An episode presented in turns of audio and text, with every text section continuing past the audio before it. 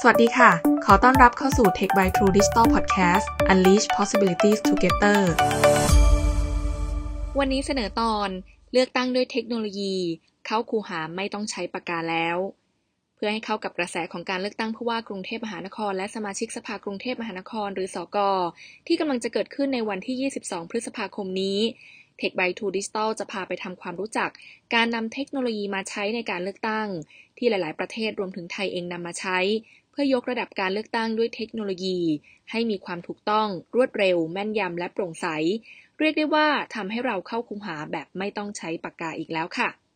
e-voting หรือระบบการลงคะแนนทางอิเล็กทรอนิกส์ คือการนำระบบอิเล็กทรอนิกส์มาใช้ในการลงคะแนน และนับคะแนนในการเลือกตั้ง ทดแทนบัตรลงคะแนน เพื่อช่วยปรับปรุงกระบวนการเลือกตั้ง ตั้งแต่การลดต้นทุนการผลิตบัตรเลือกตั้ง เพิ่มความสะดวกในการลงคะแนน ลดการลงคะแนนที่ไม่ถูกต้องหรือบัตรเสีย นับคะแนนได้อย่างโปร่งใสและถูกต้องทำให้สามารถทราบผลการเลือกตั้งได้อย่างรวดเร็ว และช่วยลดความผิดพลาดที่เกิดจากมนุษย์ในกระบวนการเลือกตั้งอีกด้วย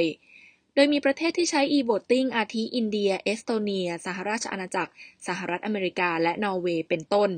การลงคะแนนทางอิเล็กทรอนิกส์สามารถแบ่งได้เป็น 2 ประเภทหลัก ๆ นะคะ คือ 1 การลงคะแนนทางอิเล็กทรอนิกส์ด้วยเครื่องเลือกตั้งแบบอิเล็กทรอนิกส์ที่หน่วยเลือกตั้ง และ 2 การลงคะแนนทางอิเล็กทรอนิกส์ทางไกล หรือการลงคะแนนผ่านอินเทอร์เน็ตที่เรียกว่า i-voting เรามาทำความรู้จักระบบแรกกันก่อนค่ะ การลงคะแนนทางอิเล็กทรอนิกส์ด้วยเครื่องเลือกตั้งแบบอิเล็กทรอนิกส์ที่หน่วยเลือกตั้ง เป็นการลงคะแนนผ่านเครื่องเลือกตั้งแบบอิเล็กทรอนิกส์หรือ Electronic Voting Machine หรือ EVM ในหน่วยเลือกตั้ง ซึ่งเครื่องดังกล่าวยังใช้ในการลงคะแนนและนับคะแนนเสียงเลือกตั้งอีกด้วย อินเดียถือเป็นประเทศตัวอย่างที่ขึ้นชื่อเรื่องการใช้เครื่องเลือกตั้ง EVM ในการเลือกตั้งนะคะ โดยเริ่มใช้มาตั้งแต่ปี 1977 ในการเลือกตั้งท้องถิ่น และใช้ในการเลือกตั้งทั่วไปทั้งประเทศเมื่อปี 2004 โดยเครื่อง EVM จะตั้งอยู่ที่หน่วยเลือกตั้งให้ผู้มีสิทธิ์เลือกตั้งลงคะแนนด้วยการกดปุ่ม ซึ่งอินเดียได้เพิ่มความโปร่งใสและตรวจสอบได้ให้กับเครื่อง EVM ด้วยเครื่องพิมพ์ผลการเลือกตั้งด้วยกระดาษ หรือ Voter Verifiable Paper Audit Trial หรือ VVPAT ที่เชื่อมระบบเข้ากับเครื่อง EVM เพื่อให้ผู้ลงคะแนนสามารถตรวจสอบได้ว่า ผลโหวตของตนเองถูกต้องตามที่ลงคะแนนไปหรือไม่ค่ะ โดยเมื่อมีการลงคะแนน สลิปจะถูกพิมพ์บนเครื่องพิมพ์ VVPAT ที่มีหมายเลขประจำเครื่อง ชื่อและสัญลักษณ์ของผู้สมัครที่ถูกลงคะแนน และปรากฏผ่านหน้าจอเป็นเวลา 7 วินาทีสำหรับให้ผู้ลงคะแนนตรวจสอบว่าถูกต้องตรงตามที่โหวตไปหลังจากนั้นสลิปนี้จะตกลงไปอยู่ในกล่องที่ปิดมิดชิดของ VVPAT เพื่อใช้ในการนับคะแนน ในปี 2019 ซึ่งเป็นการเลือกตั้งครั้งล่าสุดของอินเดีย และถือเป็นการเลือกตั้งครั้งใหญ่ที่สุดในโลก เพราะมีผู้ใช้สิทธิ์ออกเสียงถึง 900 ล้านคน มีหน่วยเลือกตั้งถึง 1 ล้านแห่ง และต้องแบ่งการเลือกตั้งออกเป็น 39 วัน แต่นับผลเลือกตั้งในวันเดียวกัน ผลปรากฏว่าการนับสลิป VVPAT ตรงกับการลงคะแนนแบบ 100%และยังสร้างสถิติไม่มีบัตรเสียแม้แต่ใบเดียว ทั้งยังสามารถประหยัดเวลาการนับคะแนนจากเดิม ที่ใช้เวลา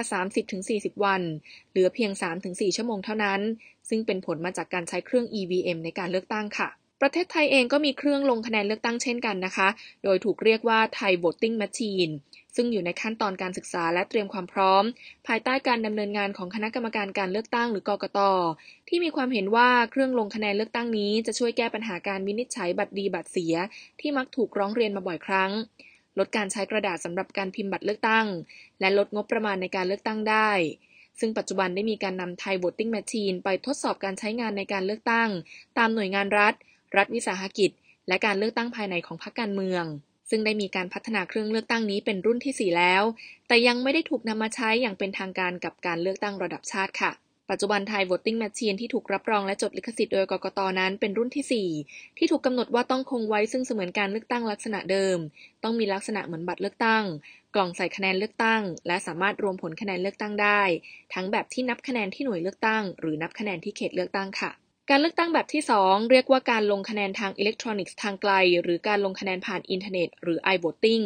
เป็นการลงคะแนนเสียงทางอินเทอร์เน็ตจากที่ใดก็ได้ ไม่จำเป็นต้องมายังหน่วยเลือกตั้งค่ะ เอสโตเนียถือเป็นประเทศตัวอย่างของการเลือกตั้งแบบ i-voting ที่ประสบความสำเร็จเป็นอย่างมาก และมีการนำเทคโนโลยีบล็อกเชนเข้ามาใช้ในการจัดการเลือกตั้งอีกด้วยนะคะเอสโตเนียใช้วิธีการลงคะแนนการเลือกตั้งแบบ i-voting มาตั้งแต่ปี 2005 และมีการปรับปรุงระบบให้สะดวกและง่ายต่อผู้ใช้สิทธิ์มาโดยตลอด ระบบการลงคะแนนเลือกตั้งของเอสโตเนียล่าสุดที่ใช้เมื่อปี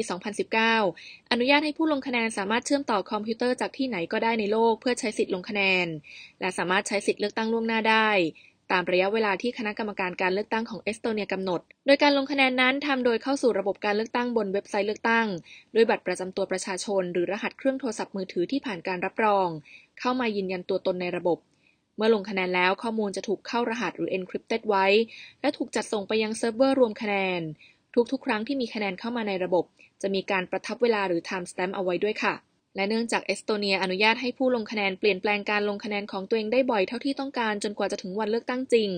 ระบบก็จะอัปเดตการลงคะแนนเสียงให้ทุกครั้งที่มีการเปลี่ยนแปลง และประทับเวลาทุกครั้งเมื่อคะแนนถูกส่งเข้ามายังระบบ เพื่อยืนยันว่าคะแนนถูกส่งไปยังเซิร์ฟเวอร์แล้ว จัดเก็บไว้บนระบบบล็อกเชนเพื่อทำหน้าที่พิสูจน์การมีอยู่จริงของบัตรลงคะแนนนั้นๆ หรือ proof of existence โดยระบบยังออกแบบให้ผู้ใช้สิทธิ์สามารถตรวจสอบการลงคะแนนของตัวเองได้ เพื่อให้มั่นใจว่าเครื่องคอมพิวเตอร์ที่ตนเองใช้ในการลงคะแนน ไม่มีมัลแวร์ฝังตัวอยู่ ซึ่งอาจส่งผลต่อการบล็อกการลงคะแนนได้ค่ะสหรัฐอเมริกาถือว่าเป็นประเทศที่อนุญาตให้ผู้ใช้สิทธิ์ลงคะแนนเสียงเลือกตั้งได้หลากหลายวิธีมากนะคะ บางรัฐอนุญาตให้ผู้มีสิทธิ์เฉพาะกลุ่มลงคะแนนผ่านอิเล็กทรอนิกส์แบบที่ไม่ต้องไปหน่วยเลือกตั้ง อาทิการลงคะแนนผ่านแฟกซ์ อีเมล หรือเว็บพอร์ทัลตามที่ Uniform and Overseas Citizens Absentee Voting Act หรือ UOCAVA กำหนด บางรัฐเช่นเวสต์เวอร์จิเนียในปี 2018 ให้ผู้ลงคะแนนที่มีคุณสมบัติเฉพาะ ใช้โทรศัพท์มือถือลงคะแนนผ่านแอปพลิเคชัน Follow My Vote ที่มีเทคโนโลยีบล็อกเชนเข้ามารองรับระบบการลงคะแนน ในขณะเดียวกันการลงคะแนนเลือกตั้งผ่านเครื่อง EVM ที่ถูกใช้ในหน่วยเลือกตั้งของสหรัฐมานานเกือบ 20 ปี ก็ยังพบปัญหาร้องเรียนจากผู้ใช้สิทธิ์อยู่บ่อยครั้งนะคะ อาทิเครื่องขัดข้อง หรือความไม่มั่นใจว่าอาจจะถูกเจาะระบบ จนคะแนนที่เลือกถูกบิดเบือน โดยการเลือกตั้งประธานาธิบดีสหรัฐในปี 2016 มีประชาชนที่ต่อแถวรอลงคะแนนหลายชั่วโมง เหตุจากเครื่อง EVM ขัดข้อง หน้าจอทัชสกรีนไม่รองรับการใช้งาน จนถึงขั้นเปลี่ยนใจไม่ใช้สิทธิ์เลือกตั้ง ซึ่งสหรัฐยังไม่มีระบบ VVPAT แบบที่อินเดียใช้เพื่อมาช่วยแก้ปัญหาเหล่านี้ค่ะ การเลือกตั้งโดยใช้ระบบอิเล็กทรอนิกส์เข้ามาช่วยแม้ว่าจะมีข้อดีอาทิการลดบัตรเสีย ลดการพิมพ์บัตรเลือกตั้ง ลดระยะเวลาในการนับคะแนน และเพิ่มความโปร่งใสในกระบวนการนับคะแนน แต่ก็ยังถือว่ามีความเสี่ยงและข้อถกเถียงถึงผลเสีย อาทิการให้บริการด้านโทรคมนาคม หรืออินเทอร์เน็ตที่ไม่เพียงพอในการรองรับระบบ การสร้างความรู้ความเข้าใจในการใช้เครื่องที่ไม่เพียงพอกับภาคประชาชน รวมไปถึงทัศนคติเกี่ยวกับเทคโนโลยี ที่อาจส่งผลถึงการยอมรับผลคะแนนจากวิธีการเลือกตั้งดังกล่าวเป็นต้น แม้ว่าการเลือกตั้งแบบอิเล็กทรอนิกส์เริ่มมีการใช้อย่างแพร่หลายในหลายประเทศนะคะ แต่ก็มีทั้งที่ประสบความสำเร็จ และที่ยังคงต้องนำมาทบทวนและปรับปรุงให้เหมาะสมกับการเลือกตั้งของแต่ละแห่งต่อไป เพราะแม้ว่าเทคโนโลยีจะช่วยยกระดับการเลือกตั้งได้ แต่การนำเทคโนโลยีมาปรับใช้ในการเลือกตั้งของแต่ละประเทศนั้น ย่อมมีเงื่อนไขและความต้องการที่แตกต่างกันไป ไม่ว่าจะเป็นกฎหมายการเลือกตั้ง กระบวนการและระบบการเลือกตั้ง ความรู้ทางเทคโนโลยีของผู้จัดการเลือกตั้ง ไปจนถึงความพร้อมของผู้มีสิทธิ์ลงคะแนนเสียงเอง เทคโนโลยีอาจเป็นเพียงส่วนหนึ่งของกลไกการเลือกตั้ง และอาจยังไม่ใช่คำตอบเพื่อแก้ปัญหาที่เกิดขึ้นของการเลือกตั้งได้อย่างเบ็ดเสร็จ ในการนำมาปรับใช้จึงต้องอาศัยวิธีการและบริบทแวดล้อมประกอบกัน เพื่อให้มั่นใจว่า ไม่ว่าจะเป็นการเลือกตั้งแบบดั้งเดิม หรือแบบใหม่ด้วยเทคโนโลยีล้ำสมัย คะแนนเสียงของผู้มีสิทธิ์ที่ถูกโหวตไปจะเป็นคะแนนที่ถูกนับอย่างถูกต้องและโปร่งใสอย่างแท้จริง บกับ Tech by True Digital Podcast Unleash Possibilities Together ได้ใหม่ในครั้งหน้าค่ะ